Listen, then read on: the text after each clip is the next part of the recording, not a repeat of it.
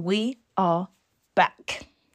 It's been amazing actually launching this podcast because it's something that I've wanted to do and kind of haven't been able to figure out how I wanted to do it, how it was going to work, what I wanted to say. But you guys are sending your emails through, the anonymous questions are working. The feedback has been so brilliant. Those of you who know me know that I am a person who needs positive reinforcement and affirmation. So it's working for me, honeys. It's working. I'm loving it. I'm glad you're loving it. Let's crack on. We start some of the episodes with a snack. Now, this week, I would say it is a cupboard staple. Now, the benefit of this is that you can mm. give a bit to your kid without feeling guilty, but they're so good that you're not going to want to. If you don't have crackers in your cupboard, you're a problem. So, cracker. Great snack, great accompaniment. If you have cheese, if you have cured meats, if you have dips, I mean, it is just, it will carry it for you. Now, these ones here, these are the M&S let me let me let me say how M&S says it. Black olive crackers, crispy crackers with a tangy olive and poppy seed. I mean, I mean, delectable, salty, crispy, flaky. It's a winner. Go buy them. I mean, don't buy all of them, especially if you're in Norwich, because I'm going to go buy them too. So, let's get into this week's anonymous question. I was tricked into thinking 50 50 was a thing. I do the bulk of the childcare, but I'm still expected to split the rent and bills 50 50. I feel like my husband doesn't appreciate how much work I do, so he thinks 50 50 is fair. And I don't know how to make him see and value what I do.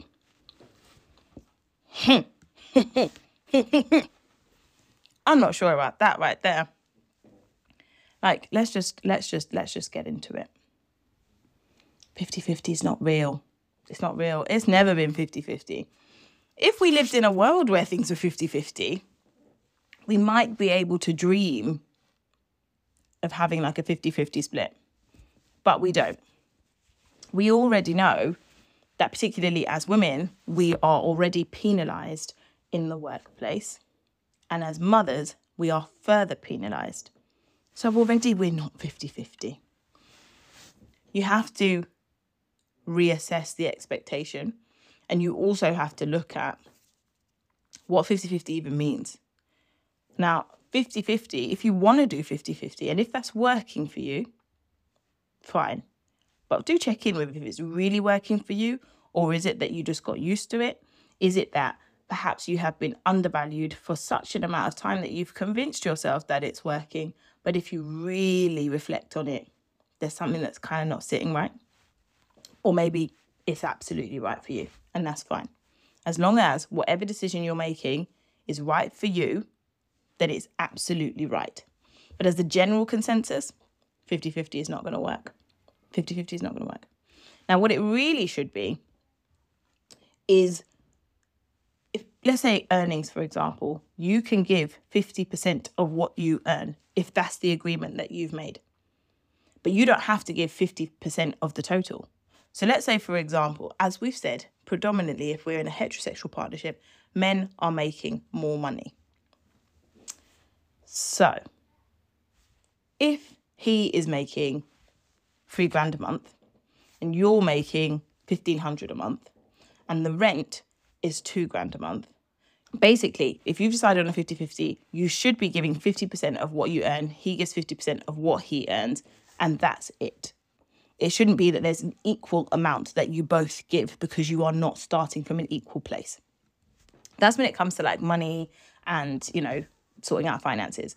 In actual fact, you should have a conversation about how to distribute finances equitably so that both people are giving an equitable amount.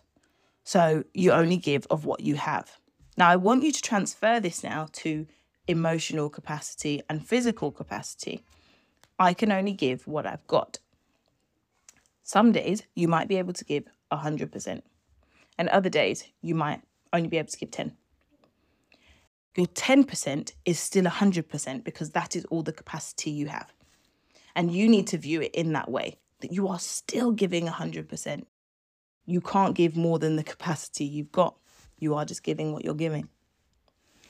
Always think, actually, I'm still giving. I'm giving as much as I've got. That's the second pointer. You know, break it down equitably and apply it now to your emotional and physical capacity.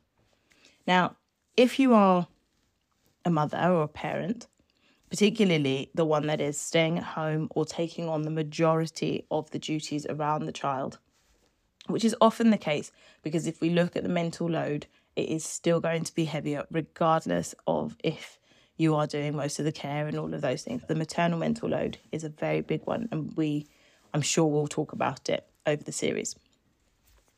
Now, this means that actually you are already giving more, you know, and it can't be broken it can't be quantified. That's the one thing I want you to understand is it can't be quantified. If you were to sit I mean, let's just talk about it. Because if I were to sit there and list to my husband all the things that I'm doing, I mean, he'd probably get like sores because he'd be sitting there for so long.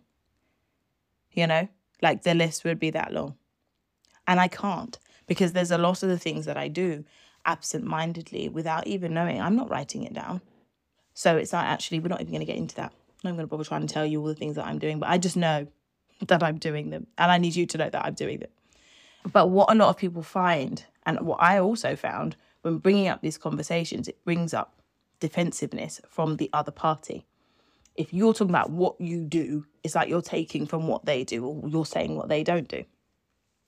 And I got into this habit of saying to my husband, I'm going to say something, but just so you know, me talking about what I've done isn't taking away from what you've done.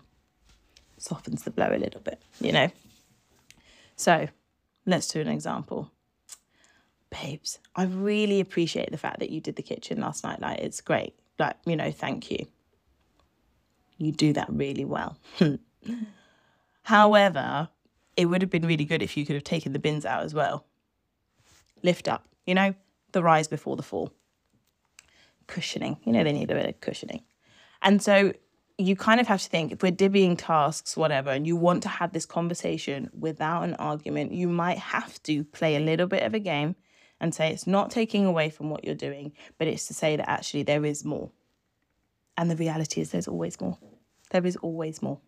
And you saying, I need support with it, also, this is your house, also, these are your children, is an absolutely fine thing to say. And you are not in charge of their reaction to what you're saying. However, they react doesn't mean that what you said is wrong. And I don't want you to take that on. So stop for a minute. If they're reacting a certain way, stop for a minute and just think is this mine to take or is it yours? Like, have I said something wrong, really? Or is it their reaction to what you're saying, which is them that needs to be in charge of it? So, we speak about these things. Speak about the things that you need support with. Speak about the things that need doing that aren't being done without saying, I should be doing it, but actually, can you? Without even saying, can you help me? It's more, can you just do? you know, really dividing those tasks in an equitable way that means actually you're asking for someone to do what they're supposed to do for their household in order to actually avoid the build-up of resentment, arguments, frustration, of inequitable living conditions. That's basically the aim here. So, we give what we can of what we've got, but we're often always giving 100. Whatever the percentage is, it's always 100 of that. And that's absolutely fine. Now, the last thing I'm going to say is part of being in a partnership is that if you do have 10, you need the other person to meet you with 90. This is how partnership works. There will be times when neither of you are at full capacity when we look at it in the context of being 100%, and the other person is supposed to carry that for you. If you're finding that there's no one to carry it for you, it's worth having that conversation with your partner to say, I'm just, I'm, I'm burning out, like I'm doing too much. I need you to pick this up for me. And sometimes they don't even see, you know, and that's a luxury. Hmm. Um, but they don't see and you might have to break it down and explain and ask for support and all of those things. But it's okay. We can do that because we are striving for equitable, comfortable, joyous relationships. So sometimes we might have to say, despite the fact that everyone on social media says he should just know. Why isn't he just doing? My man just does. It doesn't matter because it's your home, it's your relationship, it's what's happening, and it's what you strive to achieve. And that is what you need to look into. What do we want? How can we achieve it? It's not going to be 50 50 because 50 50 isn't real, but it can be an equitable thing for us that we can apply for ourselves where we are both giving what we've got. In summary, give what you've got when you've got it. Ask the other person to carry the rest if they aren't, but also expect them to carry the rest if they aren't. And that's a very valid expectation to have within a partnership. 50 50 isn't real, equity is. And so, what you're seeking is to be equitable with one another when it comes to money, when it comes to emotional resources, physical resources, mental resources, is that you just want it to be balanced. Whatever that looks like for you is absolutely fine. If you are the stay at home parent or the parent that is doing a lot of the primary care, you are already doing your fair share. If the other person can't view that, there are ways in which you can say, right, let's have a conversation then. You might have to start listing it. You won't be able to write the whole list, but you might have to really break it down. But also, value yourself. This is my bonus point. You value yourself. Because when you value yourself and your contribution to your household, you aren't even seeking for anyone else to give that to you. You aren't asking them, you aren't saying, oh, please see me. You're saying, I already know what I'm doing. So you need to just get on board and you need to understand. Okay. So even when there are days when you're like, I'm not doing enough, no, that's not how you're going to speak to yourself. It's going to be, actually, I am. I'm doing what I can. I'm doing what I've got the capacity for. And I value my contribution. And that in itself will help someone else to see your contribution because you're confident in what you're saying and you believe in what you're doing. So, yeah, that's what that is.